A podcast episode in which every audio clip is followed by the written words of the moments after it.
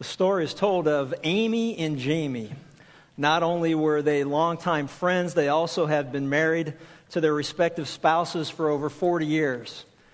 And uh, Amy, in their conversation together, was venting her frustration that her husband didn't find her attractive anymore.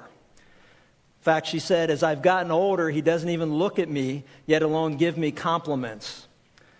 Jamie, on the other hand, said, Well, gosh, you know, it's been the strangest thing because the older I've gotten, the more attractive I've become to my husband. In fact, just last night, he told me, I've never been more beautiful. To which Amy replied, Yeah, but your husband is an antique dealer.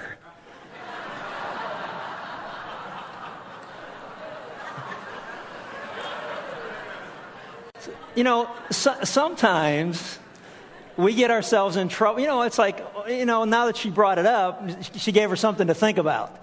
But, uh, you know, sometimes, you know, it's easy to say the wrong thing, you know, to stick one foot in our mouth and mumble something foolish. And if you're the kind of person who uh, has maybe a bad habit of speaking before you think, or acting impulsively with little concern for your safety or that of others, you know, if your passion for the Lord leads to him having to reprove you, uh, then you can relate to the Apostle Peter.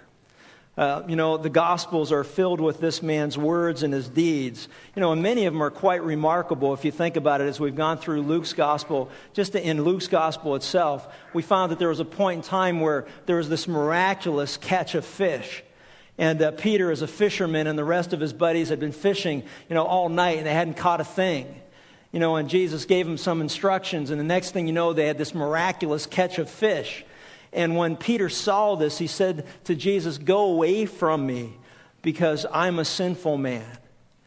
He recognized uh, what we all need to recognize, and that is compared to God, all of us fall short of his standard of perfection.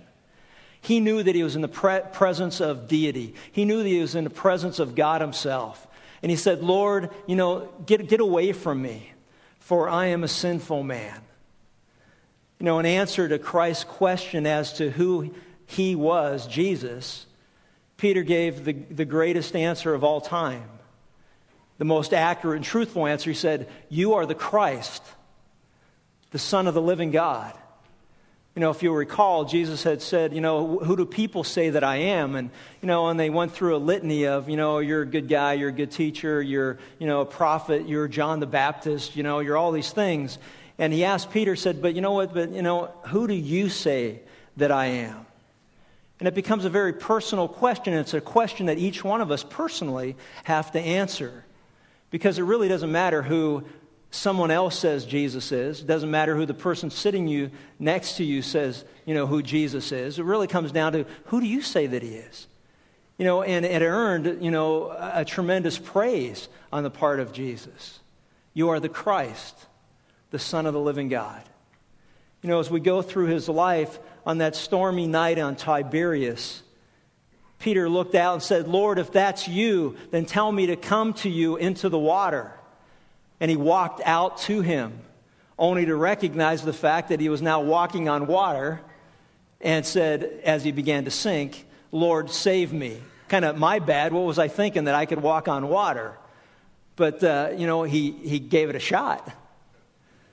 You know, when others abandoned Jesus in large numbers because they had come to the realization that Jesus did not come to be a physical meal ticket he had fed the multitudes, but he had done so to prove to them that he was who he claimed to be the Savior of the world, God in human flesh. And they followed him everywhere because he did for them what they wanted. You know, and a lot of people today look for that type of savior. Give me a better job and, you know, give me a, you know, a happy life and give me a healthy life. And, you know, as long as you give to me what it is that I want, then we're going to be on good terms. And when Jesus made it very clear to the multitudes that I haven't come to be your meal ticket, physical meal ticket, I've come to die for your sins, to be your spiritual meal ticket, to make you right with God if you would just believe and trust in me. Those who were in it for the physical said, nah, not interested anymore. If I don't have to get up and go to work tomorrow and I can count on you to feed me and, you know, and support me and, you know, all those things, then, then I'm, I'm there. You know, I'm right behind you. But if you're going to tell me that, you know, life is still going to be difficult for me in the physical, material world, I'm not interested. See, and people are looking for the same kind of gospel, good news, that they think is good news today. You know, give me a good life, and then I'll worry about this thing you call sin. Then I'll worry about death, and I'll worry about heaven and hell and judgment and all that kind of stuff. But just give me what I want now. And so, as they turned and they left and they walked away, Jesus looked at Peter and said, You know, are you going to go with them? And he's like, Lord, where are we going to go? Because you have the words of eternal life. There's nowhere else to go, there's no one else to whom to turn. And so, when I look at Peter's life, you know, he's a man who is, is, is really remarkable in a lot of ways. But one of the most fascinating things to me about the Bible and, and one of the greatest arguments for the truthfulness of the Bible is that God paints a picture of God's heroes, warts and all. You know, if, if we were to write a book about our friends and we wanted to make them look good, we would leave out all the things that would make them look bad. But God says, no, this is, this is it. Warts and all. I'm going to show you their highlights and I'm going to show you their lowlights. I'm going to show you their, their moments of great victory and I'm going to show you moments of their failure. And you know what? You're going to learn something from every aspect of their life. And so, you know, to me, Peter's one of the guys that, you know, that, that I, I, I saw for many years in NFL locker rooms. He was one of those guys that was a big, strong, tough guy that if there was ever a guy who would put his confidence in himself, it was Peter. Strong, tough, uh, courageous, you know, don't get in my face. And yet at the same time, we realize that, you know, he, he wasn't always about courage and success. You know, we see uh, this account that we'll look at today about him you know, kind of slipping below the water again. You know, Peter's sheer humanity makes him everyone's teacher. Clarence Macartney put it this way He says, His impulsive deeds, his frequent questions, his eager exclamation and confessions, the praise and honor and rebukes that were bestowed upon him, his sometimes manly and sometimes cowardly acts his promises, his bitter tears, all this makes Peter the great companion and the great instructor of his fellow man and his fellow Christian. The night of his failure is perhaps the most instructive night of his life. And if you've got your Bible, turn with me to Luke chapter 22, where in verses 54 through 71, the Holy Spirit has for our instruction our rebuke, our correction, and our training two events which we find overlapping. One I'll call Peter's plunge, and the other is Christ's claim. In Luke chapter 22, starting with verse 54, we read these words And having arrested him, they led him away and brought him to the house of the high priest. But Peter was following at a distance. And after they had kindled a fire in the middle of the courtyard and had sat down together, Peter was sitting among them. And a certain servant girl, seeing him as he sat in the firelight and looking intently at him, said, This man was with him too. But he denied it, saying, Woman, I don't know him.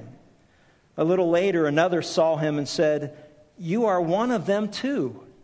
But Peter said, Man, I am not and about an hour had passed. Another man began to insist, saying, Certainly this man also was with him, for he is a Galilean too.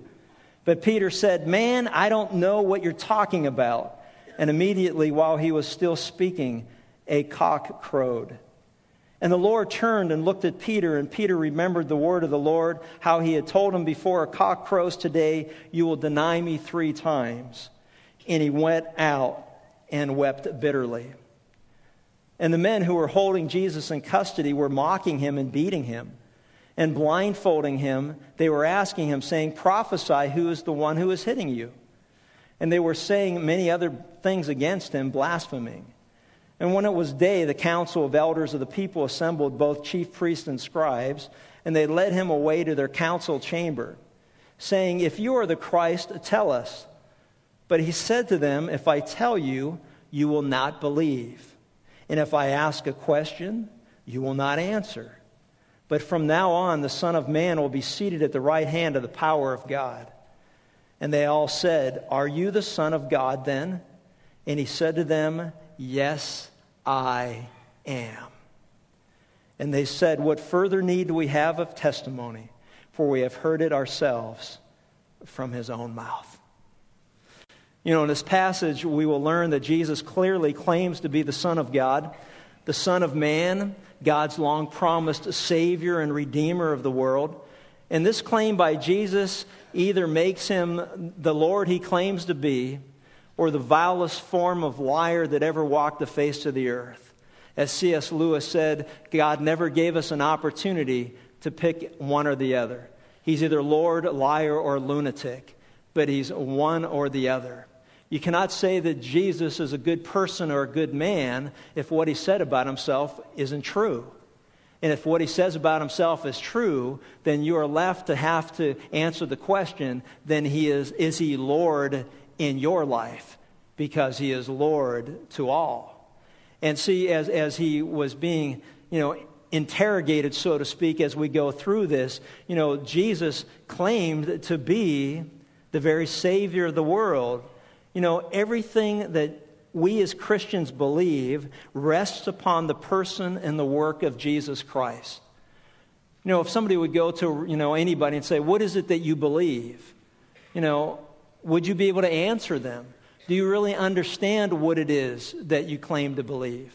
Everything that we as Christians believe rests upon the person and the work of Jesus Christ that rests upon his own claim to be the very Son of God, the Son of Man, the Savior, the Redeemer of the world. That rests upon the fact that he came and was born, you know, he, he was born unto a virgin, that he lived a perfect life, that he died a substitutionary death, meaning when he said, This is my body which is broken for you, this is my blood which will be shed on your behalf that he died a substitutionary death, and then he was raised again from the dead three days later. And as we'll see, he ascended into heaven, and he is seated at the right hand of God, where all authority has been given to him. Everything that we believe is based on the claim that Jesus makes that he is the very Savior of the world. See, in this passage, we see the impact of his claim in three different ways. First, we're going to look at the impact that we see where he was denied by one who had responded positively to his claim. I want you to stop and think about this for a minute. As I've already mentioned in my overview of Peter's life, there's no question that Peter had come to accept that Jesus is indeed God's Savior. He said, You are the Christ, you know, the Son of the living God.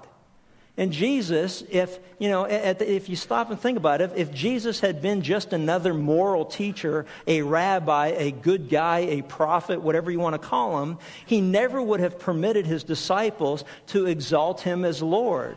Could you imagine someone today that, that was a religious leader who would allow his disciples to run around and tell people that the one that we're following is, is Lord, my Lord and my God? And if it wasn't true, just, just how vile that would be, think about it. As Jesus said, there is no other way to get to the Father but through him. And if what he was saying isn't true, then he's misled everybody that's trying to seek God and find out what it is that, that you know, what's God's plan for man. If Jesus isn't truthful in saying that there is no other way but through me, then he's misled everybody that trusts in him. But see, the, the reality of it is, is that he didn't correct him. If there was ever a moment in time where he had an opportunity to set the record straight, it's when he asked the question, Who do people say that I am? He gave the answers that we hear today. He says, But who do you say that I am? He said, You are the Christ, the Son of the living God. And if it wasn't true, we would have said, No, no, no, that's not right. Don't go around saying that. What are you, crazy? They'll put me to death for that. He said, Blessed are you, Simon Barjona, for flesh and blood has not revealed this to you, but my Father who is in heaven. What he was saying in our vernacular is, right on. You got it right. I am the Son of God. I am the Son of Man. I am the Savior. I am the Redeemer. I am the only way to the Father. I'm it. I'm it. Everything God has chosen to do is found in the person and the work of Jesus Christ. I'm it. And that's why we preach Christ and Him crucified. There is no other way to get right with God but through Jesus Christ, His death, and His resurrection, and our personal acceptance of that on our behalf. You're right on. And he said, You know what? And you know how you've come to know that? Because God revealed that to you. None of us would ever come to know who Jesus is if God does not reveal him to us. That's why salvation is all of God and none of us. By grace, we're saved through faith, not of ourselves. God has stripped and eliminated any of us ever being able to say that, you know what, well, salvation is, you know, 10% me and 90% God, or 50% me and 50% God, or 70% me and 30% God. No, salvation is 100% God. It is His gift that He extends to us. It is our choice as to whether we accept His gift or not, period.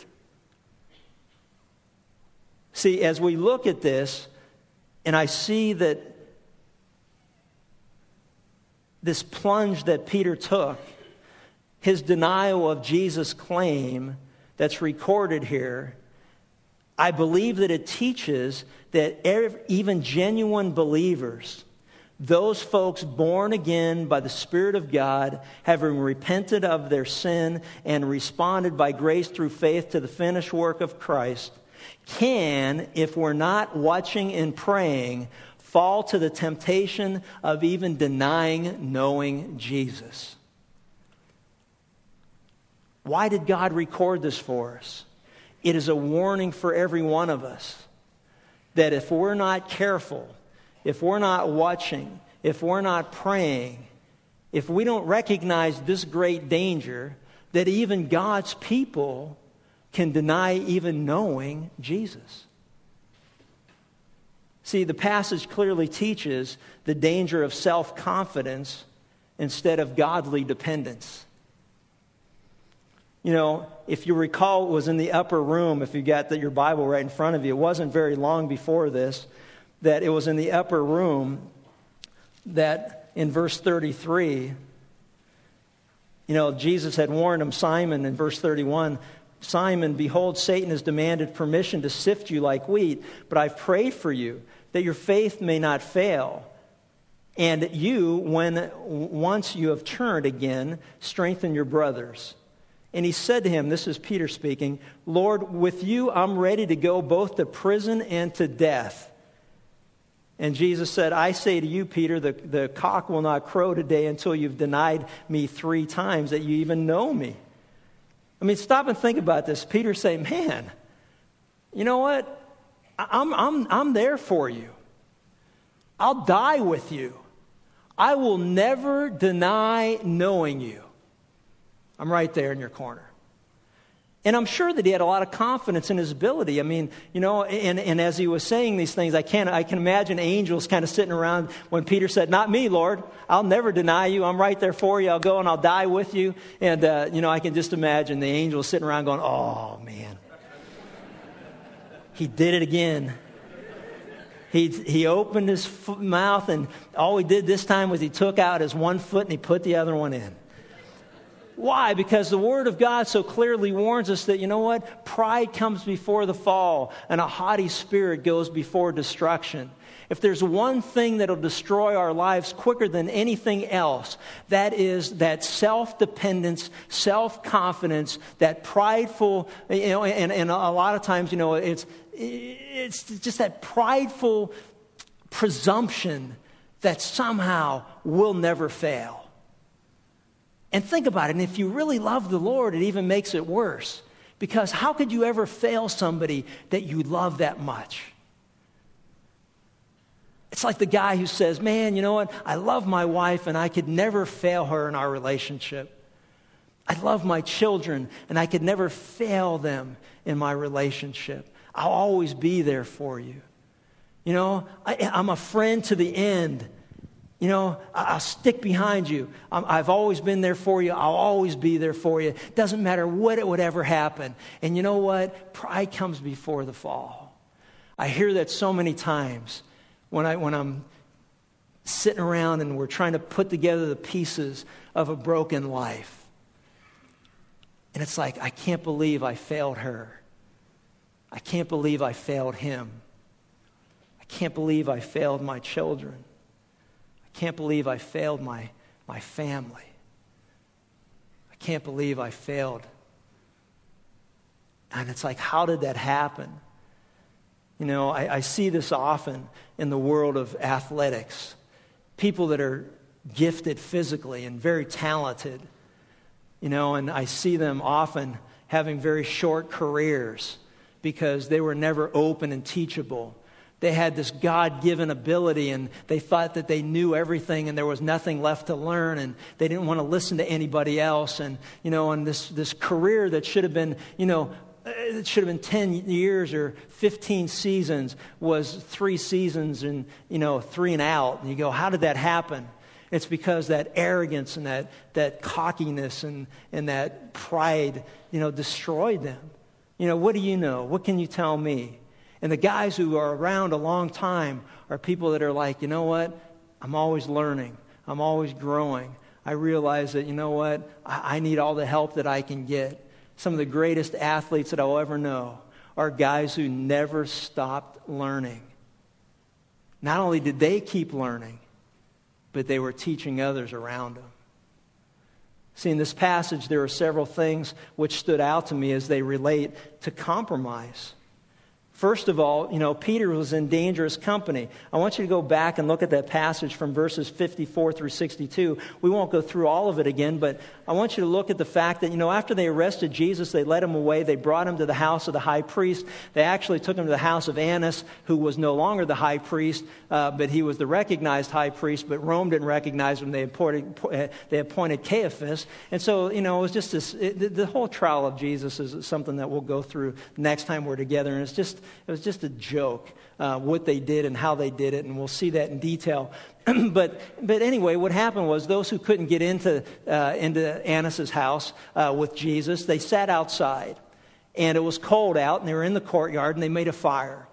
And one of the first things that stood out as I read through this was that, and then we're told that Peter, who was following at a distance, after they had kindled a fire in the middle of the courtyard, he sat down together, Peter sitting among them. I mean, one of the first things that stood out to me was what is Peter doing sitting with the enemies of Jesus? All right, it was cold and he's sitting around the fire, but talk about putting yourself in a position to fail. He's hanging out with the wrong people. You know, how many times have you heard people say this? You know what? I was in the wrong place at the wrong time. Well, you know what? And, and uh, let me just add one more thing. And you were with what? The wrong people. There's a principle that God tells if we would believe Him and trust Him, it would change most of our lives, and that is this don't be deceived. Bad company corrupts good morals. Peter's hanging out in the fire keeping his hands warm with a whole bunch of people that hate Jesus. What good is going to come out of this? And he's sitting among the enemies of Jesus. And I think about how many times people get into trouble because they don't believe what God has to say. And here they are, they're with people who don't live according to the standards that God has laid out. I want you to take note of the erosion that takes place, you know, in, in Peter's courage. From being a courageous man, first of all, he denies knowing Jesus. Servant girl, seeing him as a fire lit, said, Hey, this man was with him. He says, I don't know him. So, first, he says, I don't know Jesus. Don't know him at all. You know what? In all sin is first and foremost against God. It violates the greatest commandment, which is to love the Lord your God with all your heart, mind, soul, and strength. Hey, do you know him or not? I don't know him. We've all been in environments, we've all been in places where, you know, you're kind of caught off guard with that. It's kind of like, hey, what do you think of these Jesus freak people? Well, I don't know. What do you mean? We, had, we have a good friend who was visiting from Atlanta, and she does some work up in uh, Hollywood area and takes some pictures and things like that. And she said it was the most bizarre thing she'd ever experienced. They were all sitting around this table, this dining table, with people that were just you know, well known Hollywood heavyweights, for lack of a better way to put it. And, it was, and she was there at the time when The Passion of the Christ was out. And as they were sitting around, talk about sitting around the fire, they're sitting around the table, and the one guy goes, Oh, and Sandy, uh, what, do you, what do you think of this movie, The Passion of the Christ?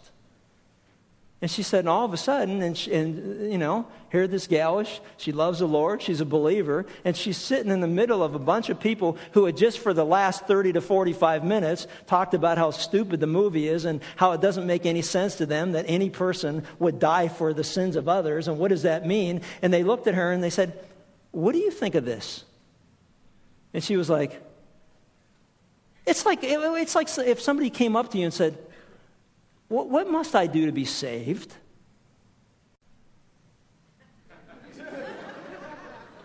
well, let me tell you. And she said it was the first time that she was ever caught off guard because of the environment that she was in. And she said, you know, she did the best that she could, but she was beating herself up at our house afterwards you know, of how many things she should have said and what she should have did. And she was driving all the way down the 405 freeway one going, oh, I missed that. And oh, I should have said that. And you know what? And I got to go, oh. And then she was like, you know, and then she got to the house. She said, we need to send them some CDs. Which was fine, but it was like, man, you know, it's like, you know, he denied knowing Jesus. And then the next thing they said, hey, a little later, another said, You are one of them too. You're one of his followers. And he said, Man, I am not.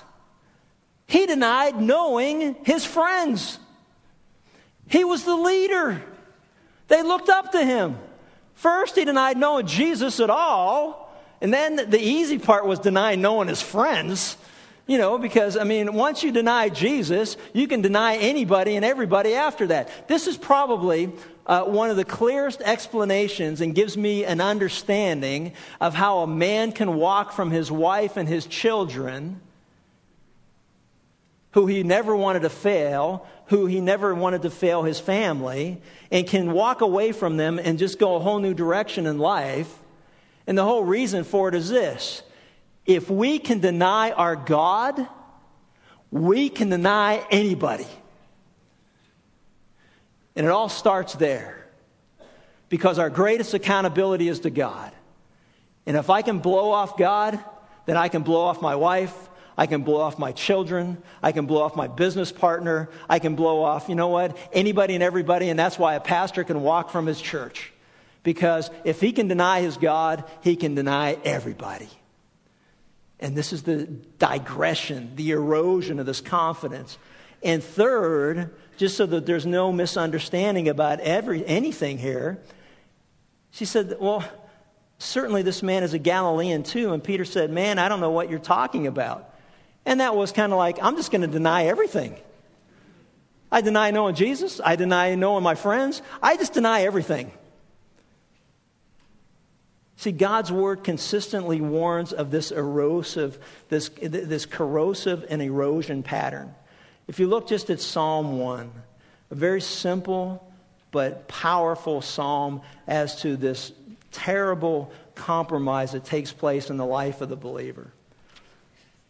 He says, How blessed is the man who does not walk in the counsel of the wicked, nor stand in the path of sinners nor sit in the seat of scoffers. You think there was some scoffing going around the fireplace? He says, But his delight is in the law of the Lord, and in his law he meditates day and night.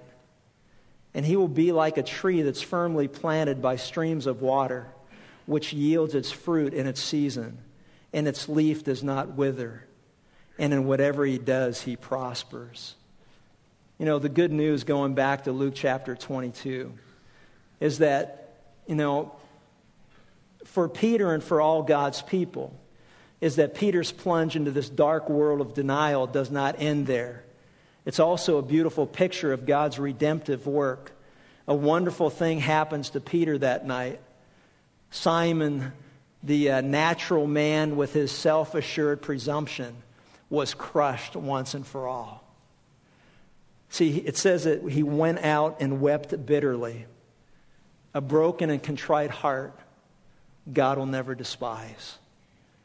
That God will do whatever he has to do to crush you and I so that we will no longer have any self dependence, but that we will be so desperate that we depend fully upon God. See, is God doing that work in your life? I, I know He's doing that work in my life. You know what? And that's a good work that He's doing. Because when we look at this, it's through such brokenness that God does His greatest work in our lives. There's three things that stood out. And I, I put all the accounts together, and, and they relate to how God heals the brokenhearted. Number one, I want to call your attention to the look. I can't even imagine where we're told in verse 61 and the Lord turned and looked at Peter. How that just crushed him. That just crushed him. Have you ever let somebody down and just had them look at you? Our youngest daughter, when she would do something that, you know, wasn't something that we were fond of. When she was younger, all I had to do was just give her the look. You know, you know that look? It's like this.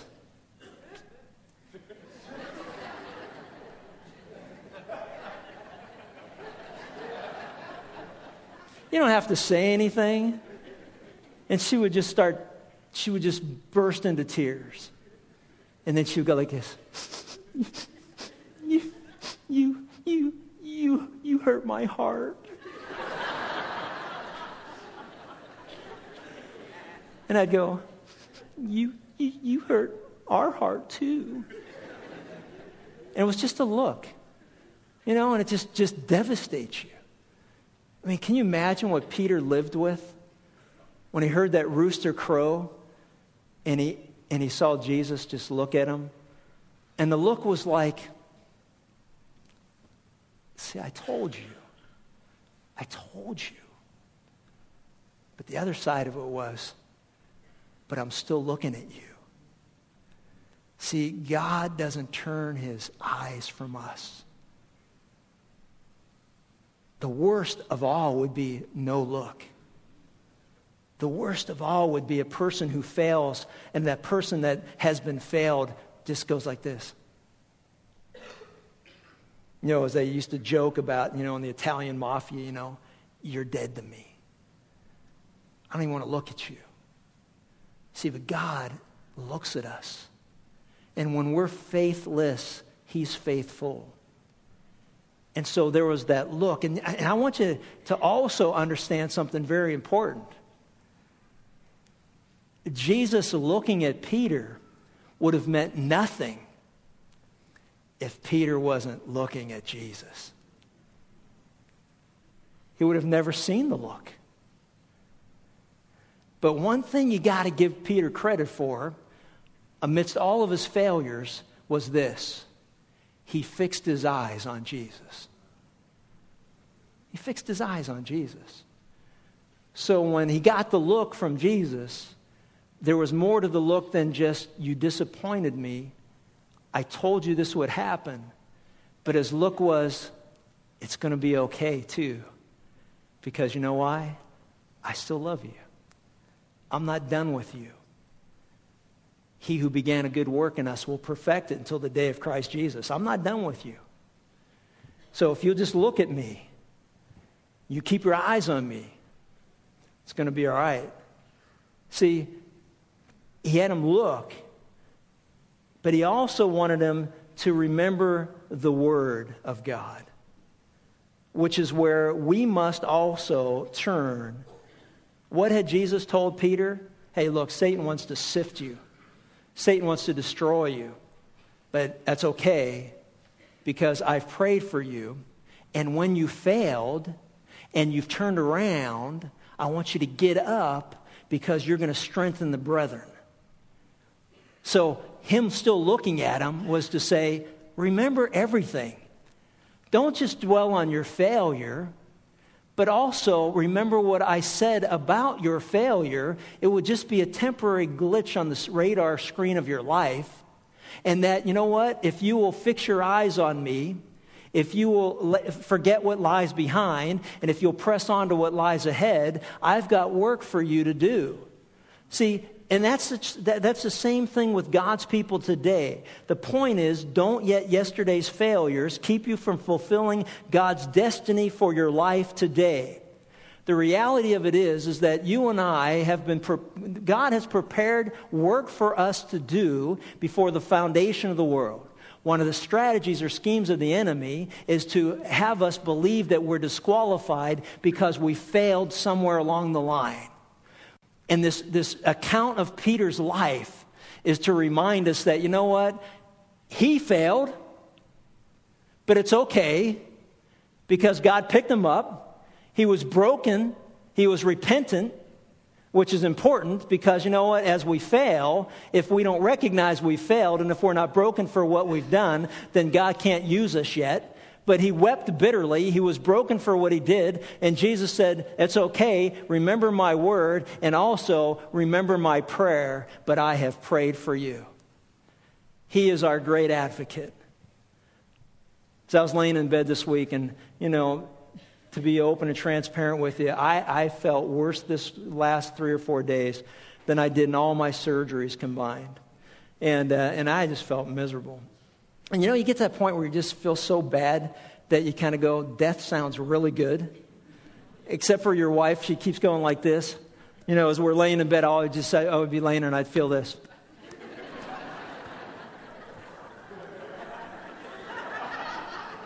it was like, what are you doing? Well, I just want to make sure you're okay. you know, it's like, okay, well, thanks for checking in. Um, but it, it's, and, and, I, and I was laying there and I realized, oh, you know what's so wonderful? Is that I know that Jesus is praying for me.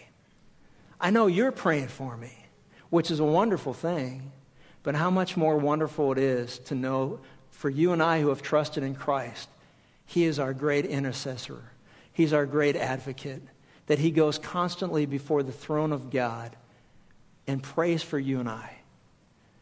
Last night I had a 102.5 temperature. I came, I came like that close to throwing in the towel.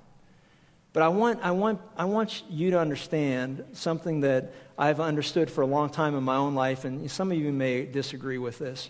But one thing that I've learned in being around athletics all my life, playing some sports, is that the moment you quit, the easier it becomes to quit every time afterwards. And that's, I don't know, I mean, I can't find it in the Bible anywhere, but it sounds like a good proverb. but, but the moment you quit, you'll find that it's easier to quit every other time. When I was running marathons, I noticed that, you know, if I quit, I'm done. and you never quit running. You might be running slower, but you don't quit. And in every area of life, and you've seen that. People who quit in a marriage, it's easy to quit in the next one. People who quit on their children, it's easy to quit on them the next time. See, you know what? And people who quit on their God, it's easy to quit on them again. And, you know, and, and you agree or disagree, I'm just sharing from my heart that I've just come to the point where, you know what? As long as God gives me strength, I'm not going to quit because I know the next time will be so much easier. And so, you know, as I learned from Peter's life, you know, what a wonderful Savior that we have, that he would be praying for us. And remember, but I have prayed for you. And if God's, you know, if God's for us, who can be against us? I mean, I can do all things through Christ who strengthens me. It's all about God's power. I mean, the fact that, you know, what's a, you know, what's 102 or 103 fever to God? I mean, I read the book. He healed people with fevers all the time. It's no big deal. I mean, like I've always said, cancer is no big deal to God. I mean, at the end of the day, it comes down to what is God's will for each one of our lives and to be content, you know, with whatever it is. But in the meantime, it's kind of like I've come to the conclusion that until I die, I will live.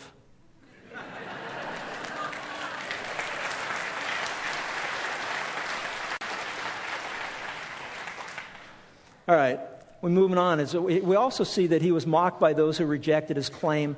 Verses 63 and 65, we see that they blindfold him, they beat him, they mock him. Hey, if you're really God, then show, tell us who's hitting you. You know, we're going to take a look at these in greater detail when we look at uh, the trial of Jesus.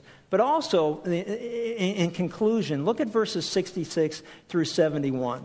And when it was day, the council of the elders and the people assembled both chief priests and scribes, and they led him away to their council chamber which was really interesting. You know, they violated all their own rules. They had an illegal trial. You know, there were supposed to be no trials at night. The law didn't allow for two high priests, as I've mentioned. They did that anyway. They were never allowed to pronounce a verdict without one full day between two trials so that it was, you know, not an emotional thing, that there was facts, there was reason, there was evidence.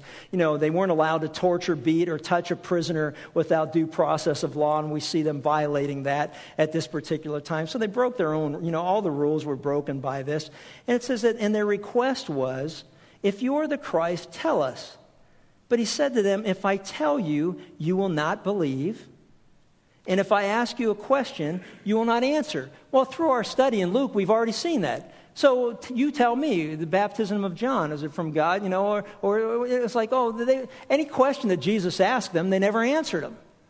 And when he did, they did ask him a question, they weren't interested in what he had to say.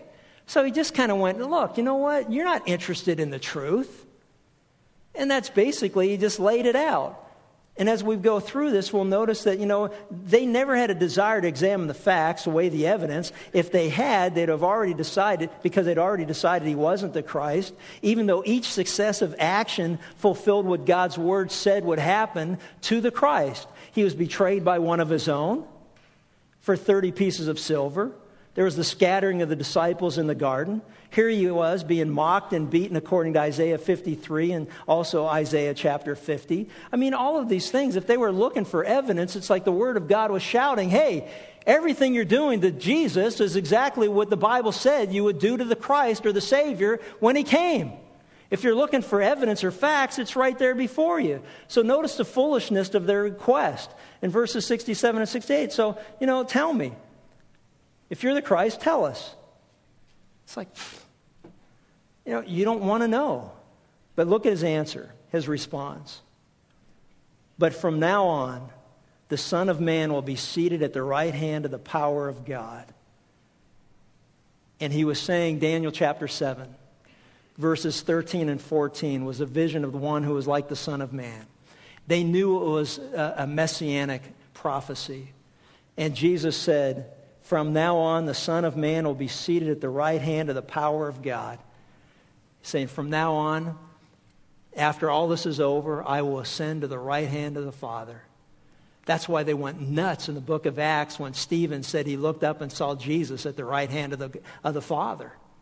Because at the right hand was all the authority and all the majesty and all the glory.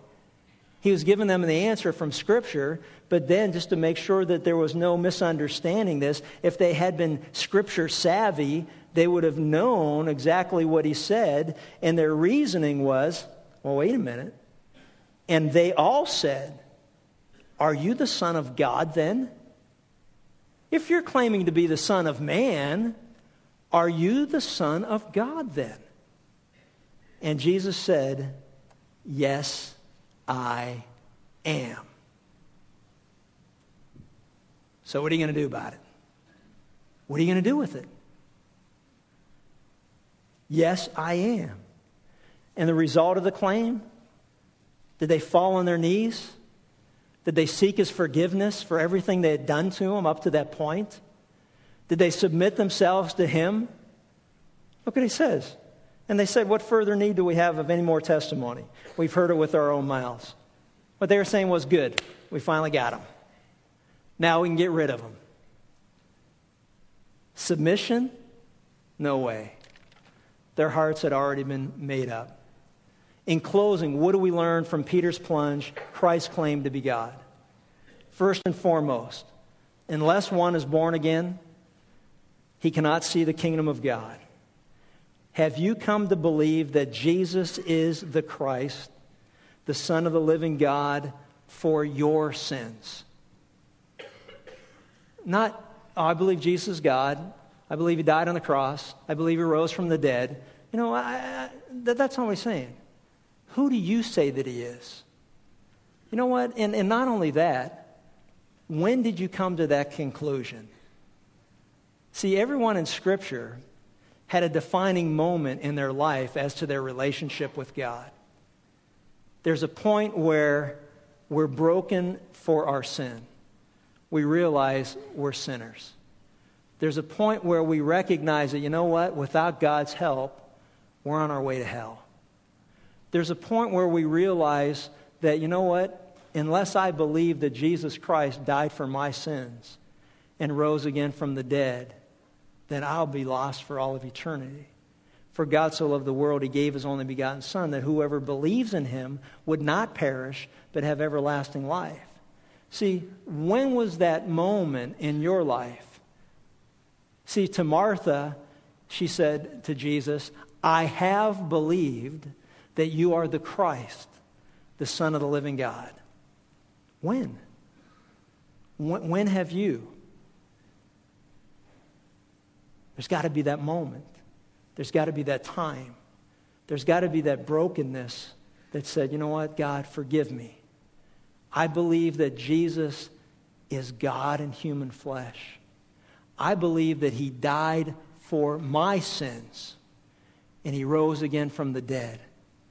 And I want to receive him as my Savior here and now. There's got to be that moment in every person's life. See, not just the knowledge of who he is, but I believe he died for my lies. I believe he died for my sexual immorality. I believe that he died for my drunkenness, my drug abuse. I believe that he died for my greediness and my covetousness. I believe that he died for my idolatry. I believe that he died for my hard heart and resentment and bitterness. I believe he died for those sins in my life. I believe he died for my self promoted goodness, that I'm a good person compared to other people I know. But you know what? Compared to God, we all stink. See, Jesus makes it clear it's him or it's hell. It's our choice. See, and once we're born again, God excels at perfecting his saints. delivering us from self sufficiency, is a major function of the ups and downs of this life. You know, Paul went to God three different times to have an affliction removed, and he said, My grace is sufficient for you, for my power is made perfect in weakness. And Paul then commented and said, Therefore, I will boast all the more gladly about my weaknesses, so that Christ's power may rest on me. That is why, for Christ's sake, I delight in weaknesses, in insults, in hardships, in persecutions, and in difficulties. For when I am weak, then I am strong. See, Peter has purposely been portrayed by the Spirit of God as a very human man to whom every one of us can relate. He is a type of those who have come to Christ in loving submission, but with the passing of time have succumbed to independence and self reliance. Oh, look at me now. See, Peter is every one of us. And his experience is our experience. And it's written large on the pages of Scripture so that we won't miss it men and women, I'm excited to tell us that he who began a good work in us, the day that we were broken and humble before God and trusted in Christ and were born again by the power of God, that he who began a good work in us that day will continue to perfect it until the day of Christ Jesus. He's not done with any of us. Praise God. Heavenly Father, thank you for this time to be together for your word, for the clarity of it all. We thank you for Peter's plunge and for Christ's claim. And we pray that we would continue to walk humbly with our God, knowing that by the grace of God goes you and I. Lord, thank you for Peter's life, his bold acclamation and proclamation that you are the Christ, the Son of the living God, and for his moment of weakness and failure because in it we see the story of redemption. That while we are faithless, you continue to be faithful. Lord, we thank you for that look. We thank you for your word. We thank you for that prayer. And we just pray that we will continue to fix our eyes on you, the author and the perfecter of our faith. And it's in Christ's name we pray. Amen.